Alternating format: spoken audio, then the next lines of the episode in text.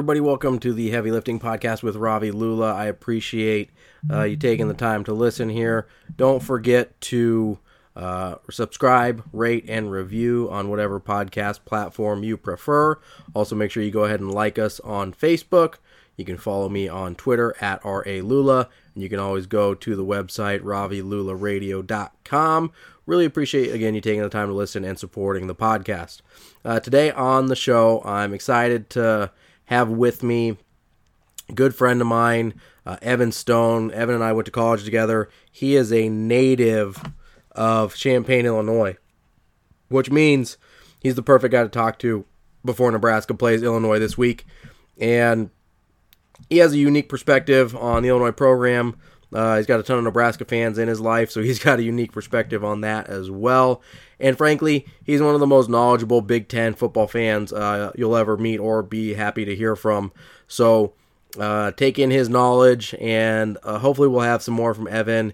He, like I, am a degenerate gambler, especially on college football. So uh, we'll probably have him join us again to talk some gambling. We don't get too much into gambling on the podcast here today. It's mostly just, um, honestly, just him suffering through the memories of being an Illinois fan for his whole life. So um, that's fun. And then we do get to preview the Illinois Nebraska game because, like I said, he's got a ton of knowledge about the Illinois program uh, and has a unique perspective on Nebraska as well. So uh, I'm really excited about our conversation. I do want to give you a heads up. This was my first foray into a Skype uh, interview that I'm putting on the podcast here. Um, I believe I did the audio as best as, as can be done, but uh, I probably didn't. And so uh, it, it, sounds okay, but it is going to sound a little bit different. It's not going to sound quite as clean as the audio you hear right now. Um, so just a heads up there. I appreciate you bearing with me.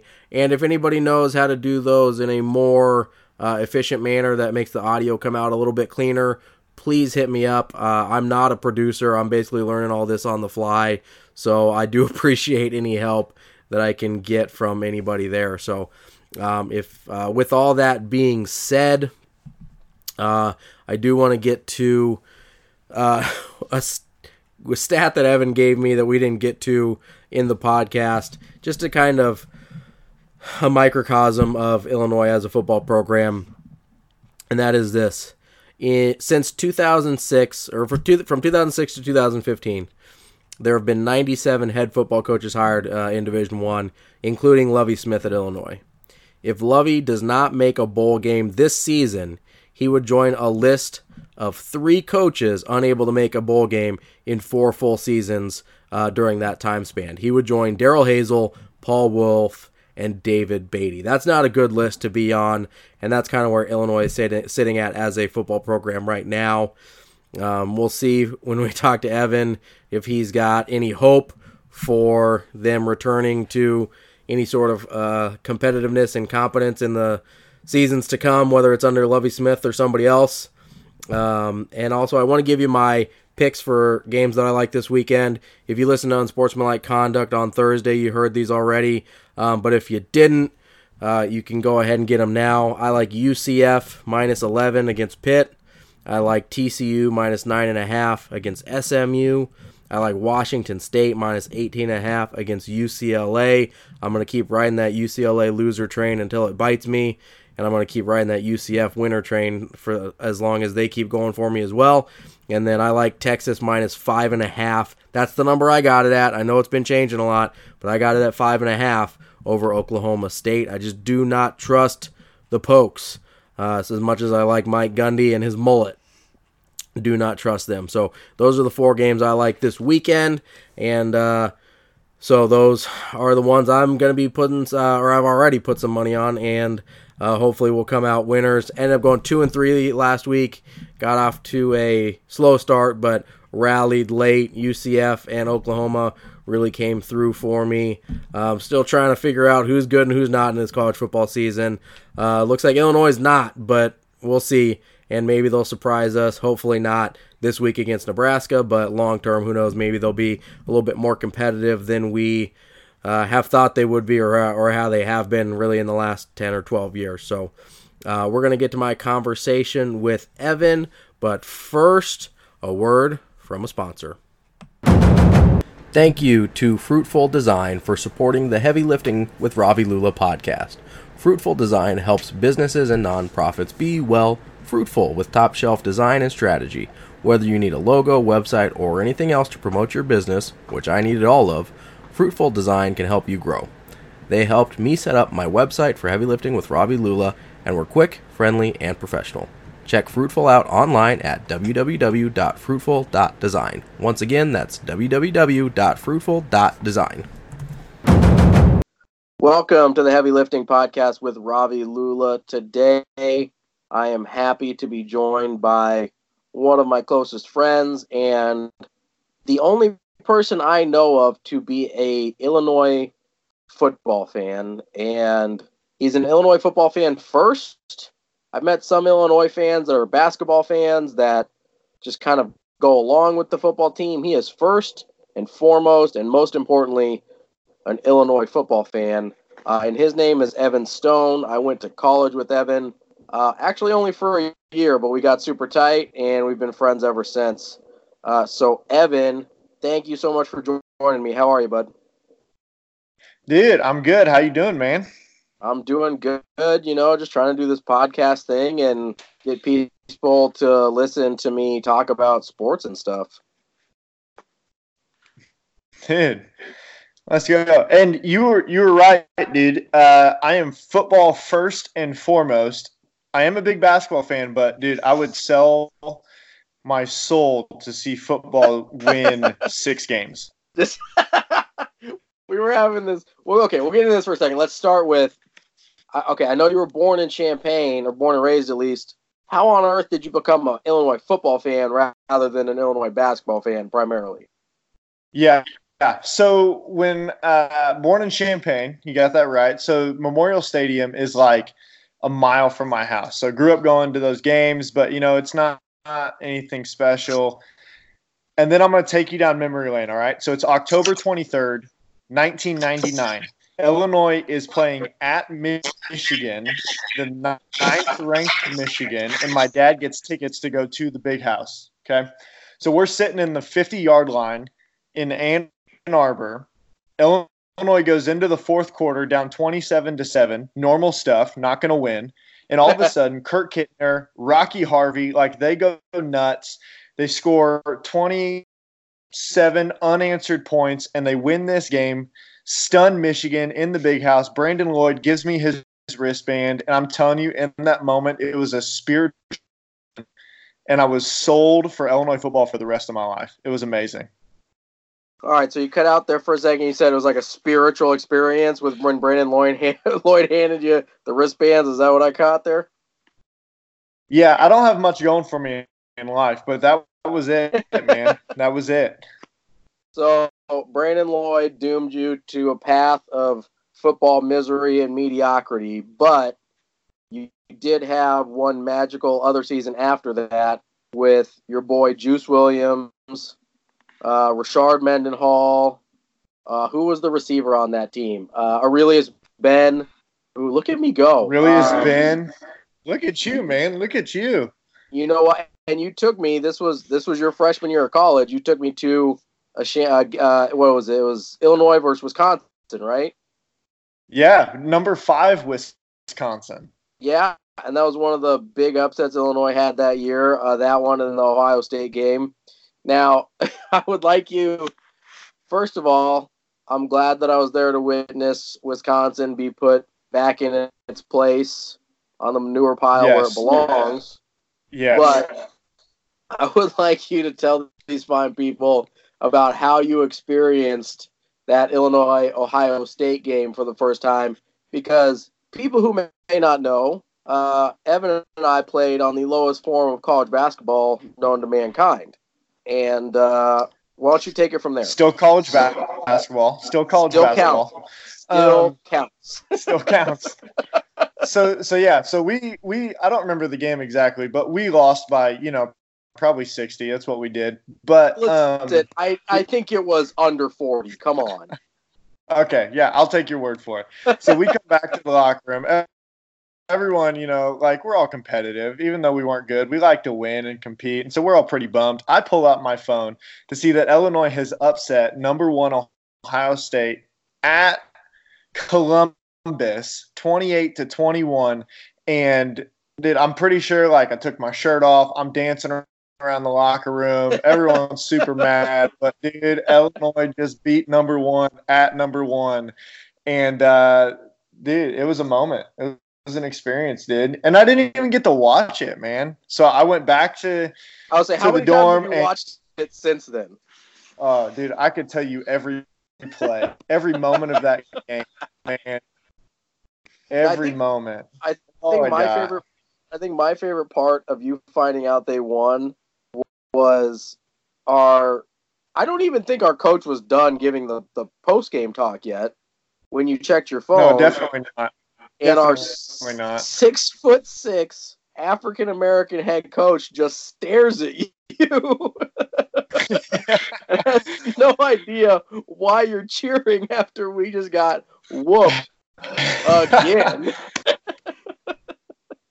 I'm cheering, man. I'm cheering. It was so good. Uh, I think that, that was that was, was, that's one of my. I think that was the best part of that season. Uh, for the basketball for, me, for the basketball team. For me, it was. Yeah, it was. um, yeah. Well, yeah, because you you missed the uh, infamous William Penn game, so you didn't have that on your highlight reel. No, I didn't. I was stomach flu, my man. Best stomach flu I've ever had in my entire life. Dude, the best part about that game is we lost that game by 94 points. We could have lost by 200 if they really wanted to. The best part, though, is your dad came to the game to see you. yeah, he drove hours, man. Drove hours to surprise me. I mean, it's like a four-hour drive, right? It's like a four-hour yeah. drive from your house. At he least. comes up to me. I have At met least. this man. And he pulls poor Ravi aside. Yeah. I've met this man one time. he goes, uh, hey, where's Evan? And I was like, oh, oh no. Sorry, sir. That your was... son is back at the dorm throwing up, not losing by 94 points Listen, in the middle of nowhere, Iowa. Your name's on the roster. You took that L too, my guy. That's okay. Fair enough. Fair enough. All right, now moving on moving on to Illinois. So you've had speaking those two... of taking L's. yeah, that, that's about right. So you've had those two good seasons ever, basically, at least in your lifetime. Yeah. yeah.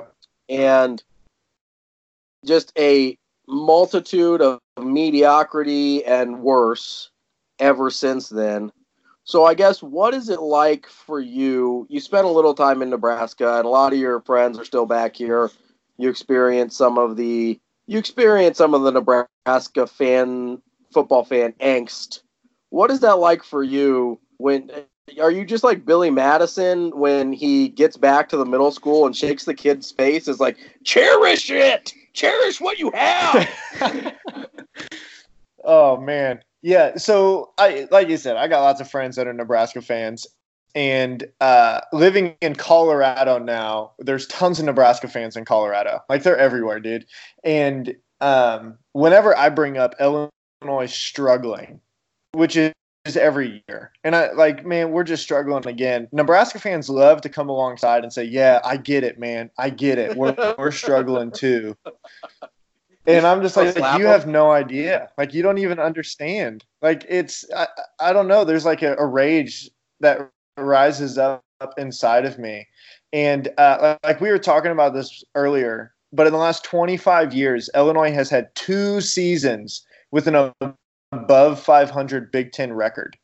Two seasons in 25 years. You don't get it, Nebraska fans. Like, I'm sorry that you've had a couple of years. Like, Bo Pelini could only win nine games. Whatever. Like, I you don't understand what it means to walk in week in, week out, and just expect to get stomped. I mean, you guys would have built Bo Pelini a statue, a presidential library. Oh. I mean, the yes. whole thing. Yeah, You're like you can curse I mean, out. let's as, be honest.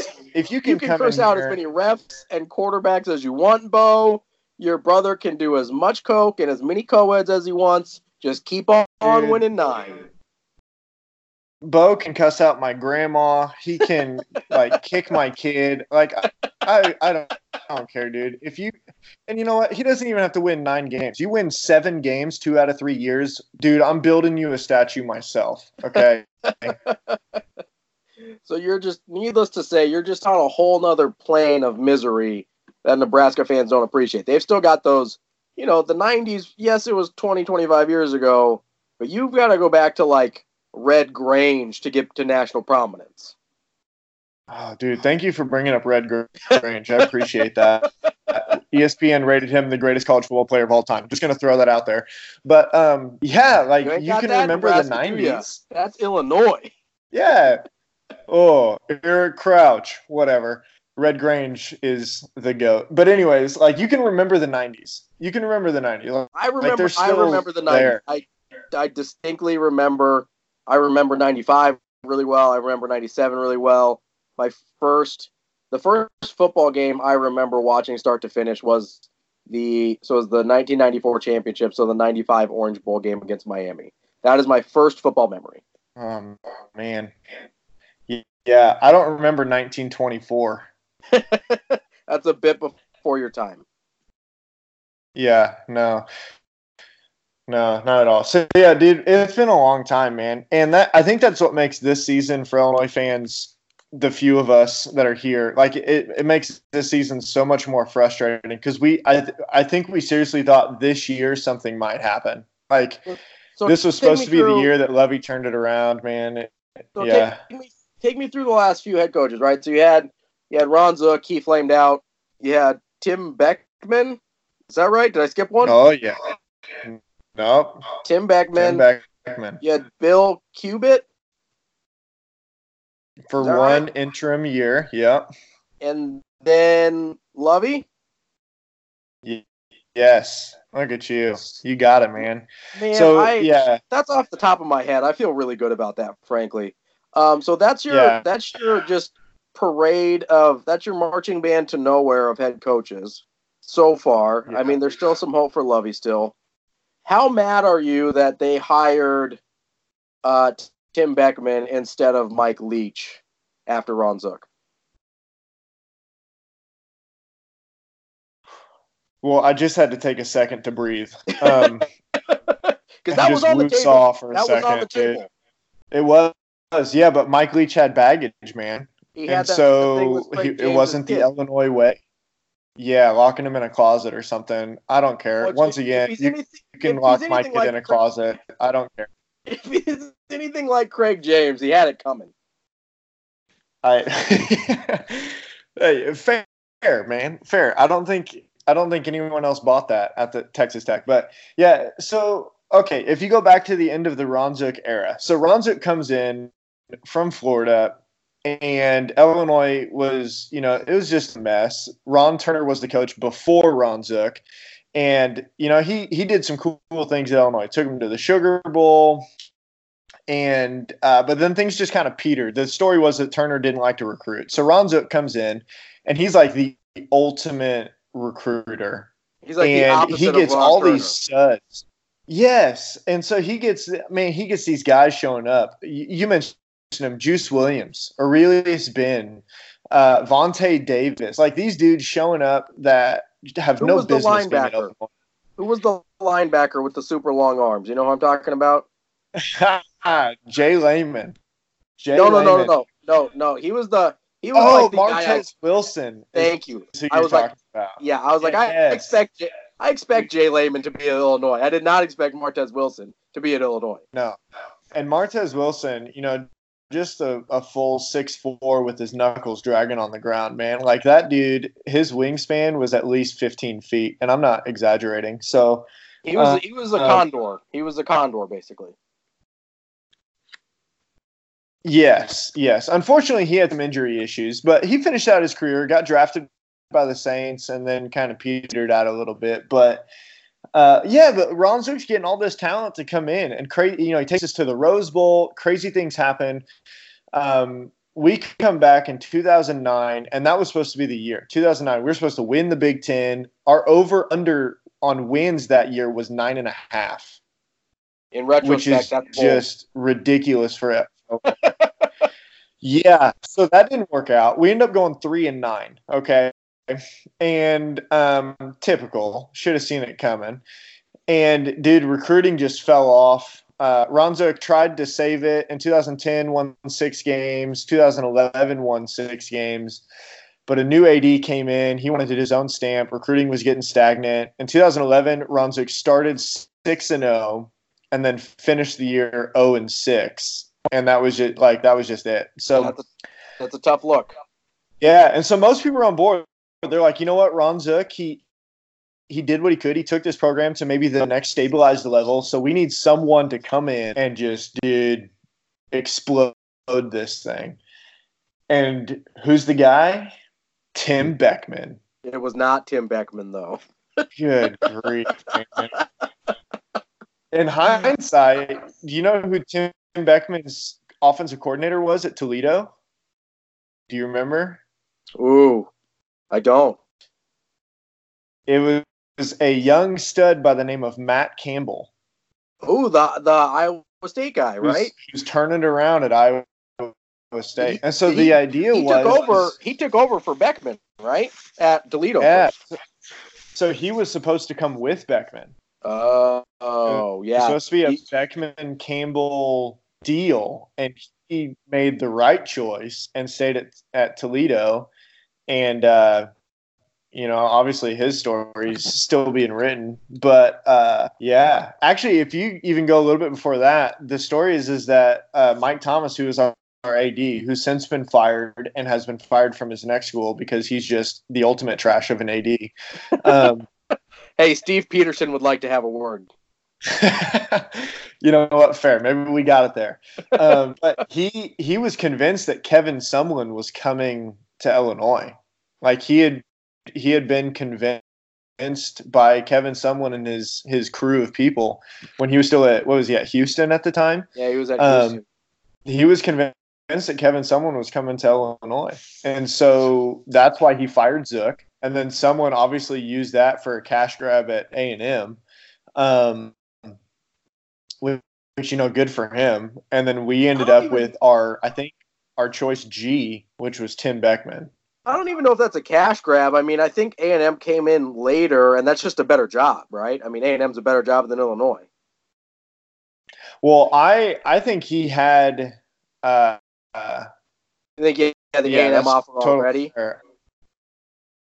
Yeah, I think I think he knew that A and M was going to offer him something, and so yeah, he kind of he kind of used it, but whatever. So sad. So yeah, Tim Beckman comes in and he's like, I'm gonna build this program through the JUCO ranks. And I'm telling you, the flyers that this dude took on JUCO players, man, it was bad.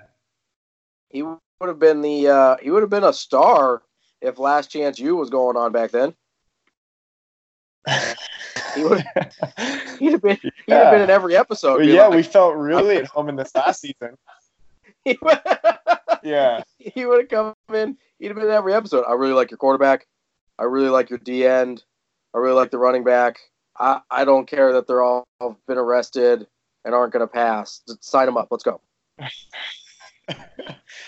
Dude, I'm telling you, it was like a never-ending conveyor belt of JUCO kids coming in that never saw the field. Except for, I will throw this out there. He did have two fines in Jihad Ward, who then went on to be, I believe, a second-round draft pick with the Raiders, and Geronimo Allison, who is now Aaron Rodgers' basically like number two option in Green Bay. So he had two guys. Um, but man, everything else just ran into the ground. So then he gets fired because of a scandal of uh, forcing kids who are injured to play. Yeah, player abuse. I remember that. The offensive line. Yeah, right? and so he gets he gets fired. Yeah, yeah, dude. Simon Cvijanovic. Uh, you can Google him if, if you can spell his name. I so, can't, so I'm not going to spell it for you. But uh, Cubit comes in, and takes over for the next year, right? But nobody ever really expects him to be the guy. Right. Yeah, he actually he did a pretty good job that season.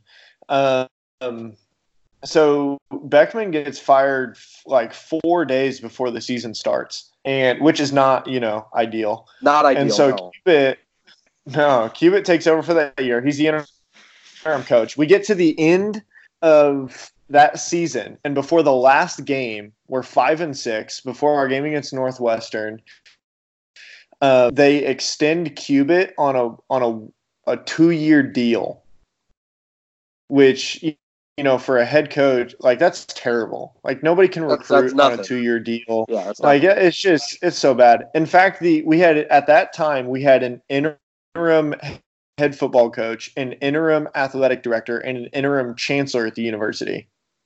so lots so- of stability. Lots of stability. Yes, and no one wanted to make it a like an ultimate decision. And so actually the interim AD came out and said, "You know what? When he extended Cubit, he said, "You know what? This isn't ideal, but we don't think it's a knife to the heart of the program." Those were his actual words in extending Bill Cubit. Like, wow. What a glowing review of what we're doing here. Just trash, man. And so it's That's quite awful. the uh, vote of confidence. Yeah, and so then uh, in January we hire our now AD Josh Whitman, a former player. He was on that that uh, uh, Sugar Bowl football team. His first day in the office, he fires Bill Cubit. His second day, he hires Lovie Smith. Um, and four years later, here we are. So people are probably wondering, okay, why do I have you give me this history of Illinois football? And the reason is I want people to understand that what's going on in Illinois now is just a microcosm of what's always gone on at Illinois. And you've got this new hire with Lovie. A few years later, the hopes about run out. And so where is Illinois at with Lovie Smith at this point? Because it seemed like at the time when he got hired, people were excited about it. People, you know, obviously coming off of an NFL coaching job. He's got that sweet beard now, so that's pretty cool. Where is where's the where's the fan base with Lovie Smith now? Yeah, we uh yeah, this was supposed to be the year, man. And so when he came in, he um he kind of cleaned house. Like he he played all the freshmen. Uh, and uh like like our our tagline for this year is the future is now. And so that's all leading into like 2 years ago he's playing, you know, we started 23 true freshmen. And so the whole idea is yes, we're going to we're not going to be good. We're not going to be good, but we're going to have these kids take their lumps now and they're going to grow from this and they're going to be experienced and just wait, you know, a couple of years from now when these guys are juniors and seniors and they've been playing. And so that was supposed to be this year.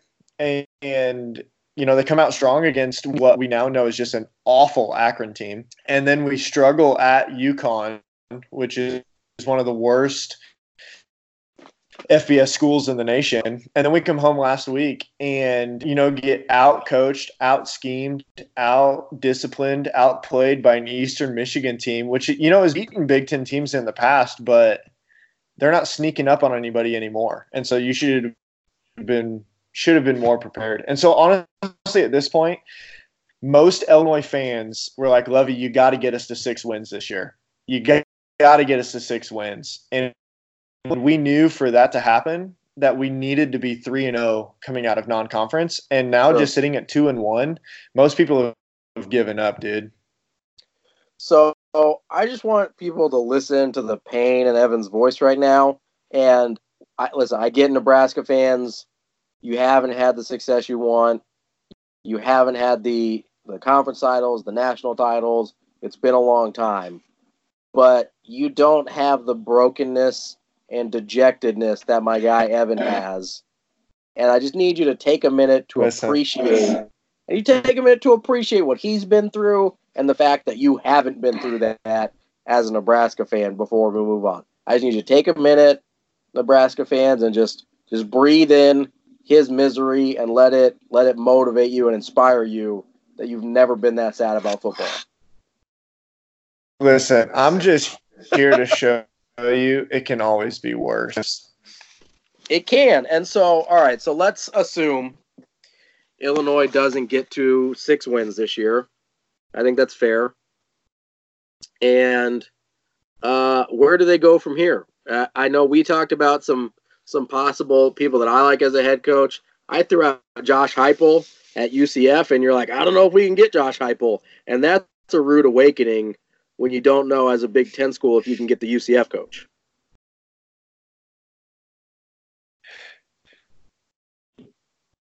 Yeah. I uh Are you still there? I honestly break you? don't know where we go from here. yeah, I don't know. Sorry, you cut out for a second, but I don't know where we go from here. Like for a lot of people, it's like, man, because you you said people were excited when Lovie got hired, and so it's like, man, if Lovie can't do this, who can? And so, um, a lot of people think that if we can get to five wins and they're respectable, he'll stay. I don't know if that's the right decision or not, but uh, I think what we need because ultimately Lovie's career, like it, it, it's not like it's made already. You know, he's a stud NFL coach. He's gone to a Super Bowl. He's won a Super Bowl. Like he's set. He didn't need Illinois. And so what I think we need a young and up and coming guy who's honestly his career depends on succeeding here. He's going to recruit his tail off. He knows that every single week is uh like he needs this to take any next I don't care if we're a stepping stone job or not. Because if honestly, if someone moves on from us, that means they've succeeded. So uh, yeah, I don't think we can get Josh Heupel. I think he's going to be in line for something bigger than us. Let's be honest, UCF is bigger than us. So um, I don't think that's the guy. But if we can find some young coordinator and man, just roll the dice, what do we got to lose, man? Nothing. Yeah, I mean that's a fair, point. Um, all right, we'll get off Illinois' kind of sad history and move on to the game on Saturday. Um, Illinois does have some talent, despite the loss to Eastern Michigan, despite the struggles. Um, obviously, they got Reggie Corbin at quarterback. They got Brandon Peters, a Michigan transfer, who not great, but he's you know he's better than a lot of the quarterbacks that have run through Illinois. Um, but to me, I think defensively, that pass rush, the pass rush that Illinois can put on, uh, can put on Nebraska could be the biggest issue uh, for the Huskers uh, tomorrow. What are your thoughts there? Yeah, I I think um, we have the the nation sack leader in Oluwole Betiku, and so uh, he's disruptive.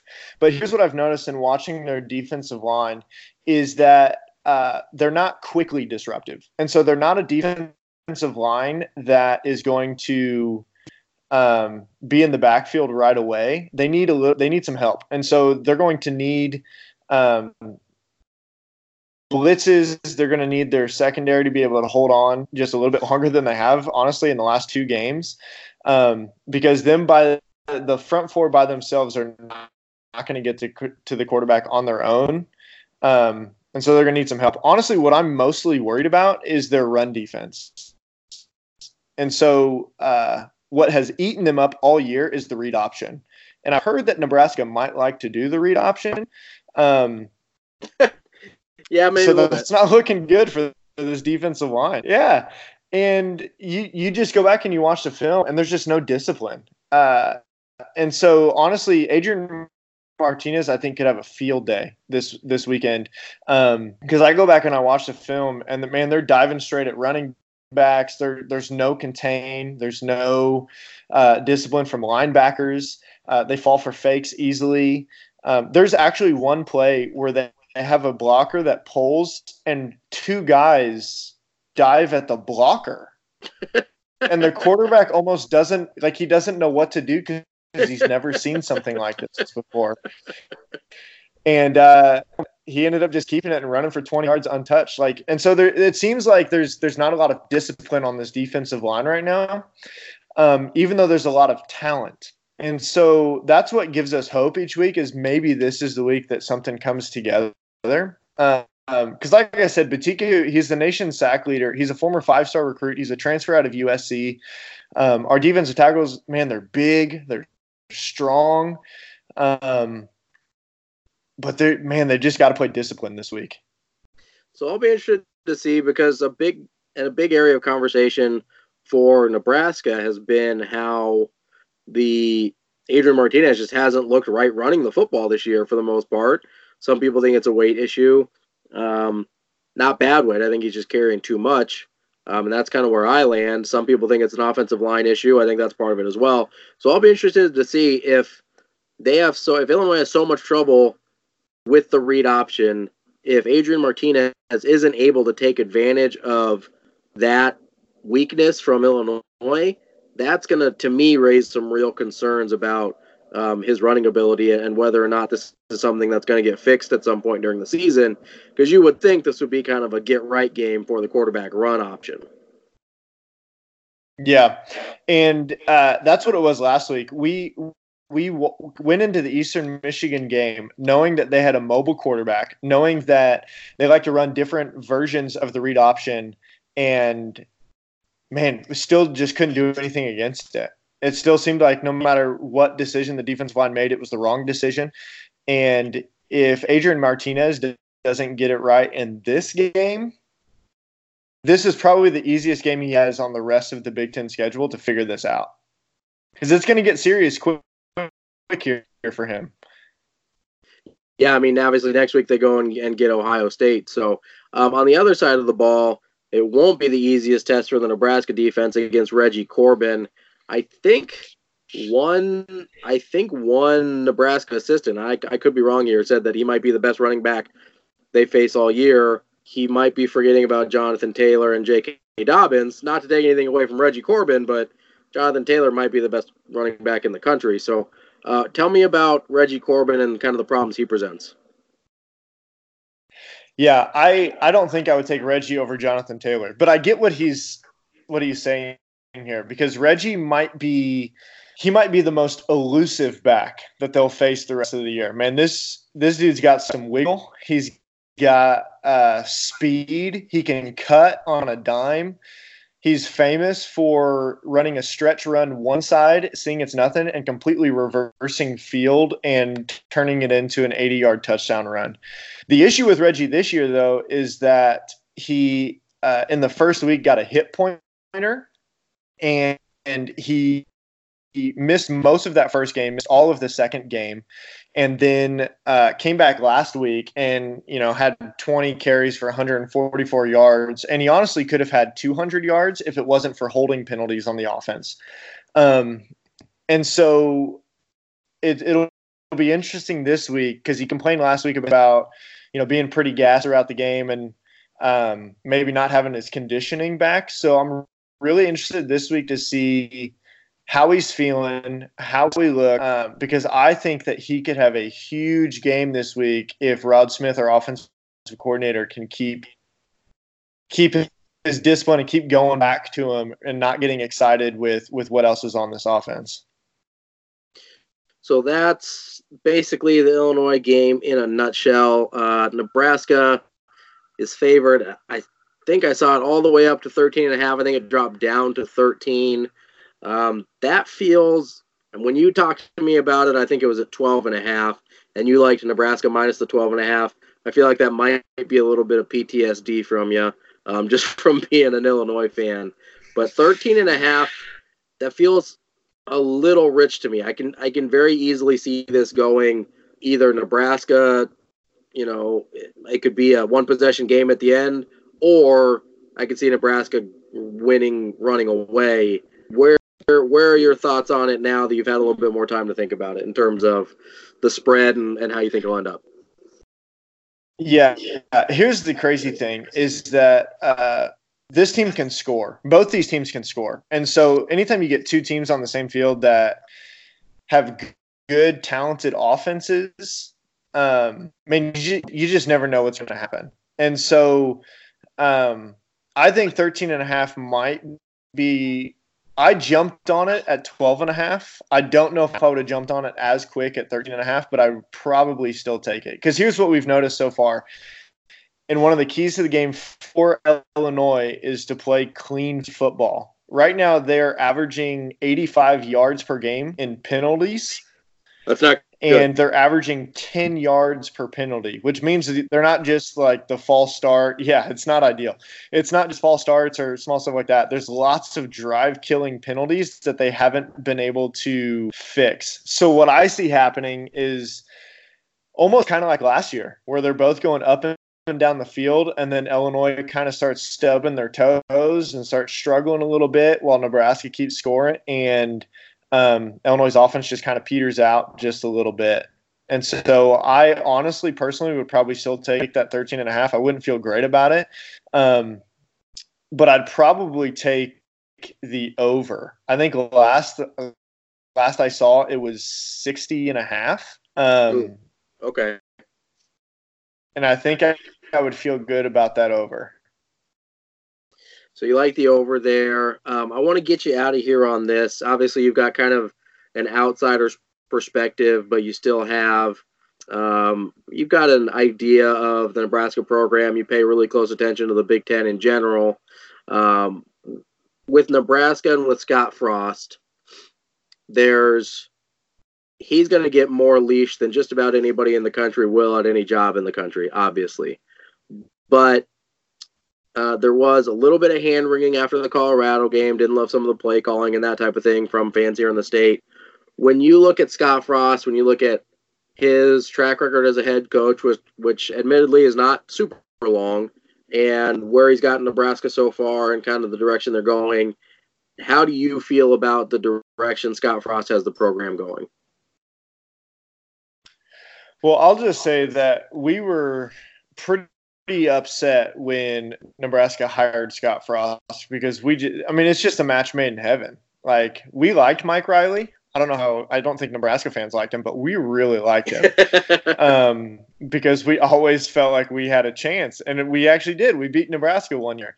Um, dude, I, I think Scott Frost is a stud. I think he's going to need a little bit of time, just like anybody would whenever they're stepping into a program and they're trying to instill an identity um, and a foundation to build from. But when I look at what Scott Frost is doing, what he's done, even last year, how how rough last year started and how they finished the year, I think that just it, it just shows you the kind of fight that he's putting into this program. Um, and I would not, not be shocked Maybe not, not this year because I know people were jumping out real fast and, you know, Nebraska is going to win the Big Ten West and all that stuff. I don't think it's going to be this year, but I would not be shocked if in the next several years Nebraska is at the top of the Big Ten West, going to Indianapolis often, fighting for Big Ten championships. Well, Stony, I appreciate you taking the time to talk to me. I, I appreciate you letting me take you down a a mostly painful memory lane.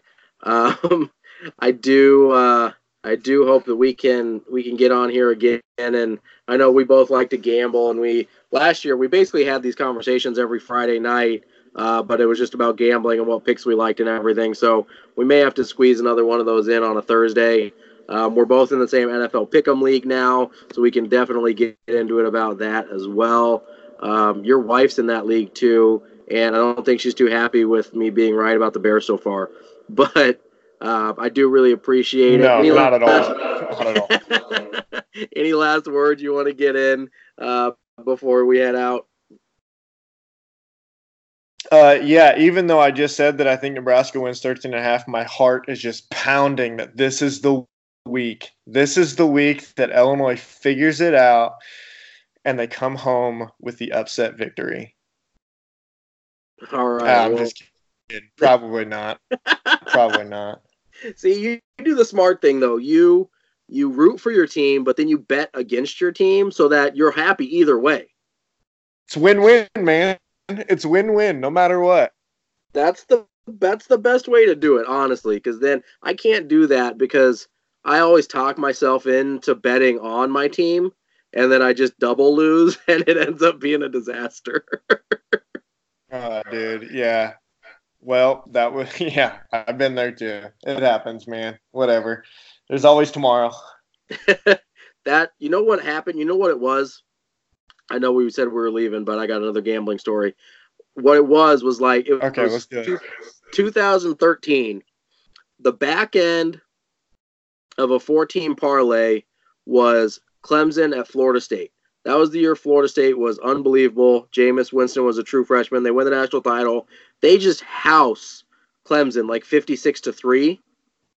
And they were like, I don't know, three point favorites in that game or something. That was the that was my fourth game of a 14 parlay. And the Red Sox, I believe, clinched the World Series that same night, which I had a different bet on. Oh, And so I got just really good positive reinforcement with betting on my teams that night. And it's been a really hard and really expensive habit to try and break. dude.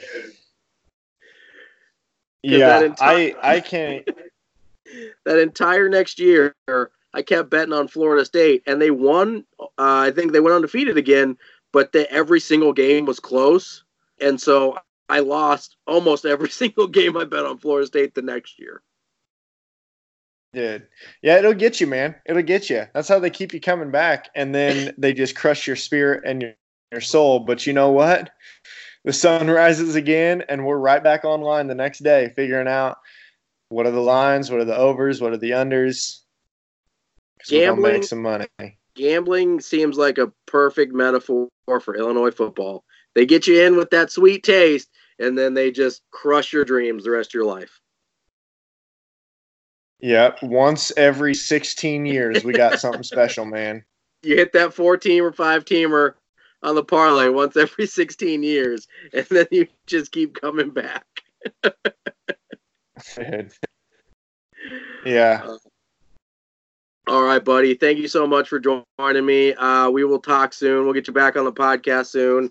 And uh, listen, I for your sake, I hope that Nebraska covers.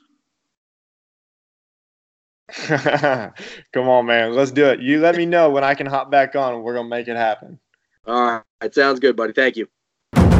Hey, everybody, thanks again for listening to Heavy Lifting with Ravi Lula. Really appreciate it. Make sure you subscribe, rate, and review on your podcast portal of choice. Check us out on Facebook, Heavy Lifting with Ravi Lula, on Twitter, at RA Lula, or on the website, RaviLulaRadio.com. And make sure to come back and listen on Monday for Meathead Monday.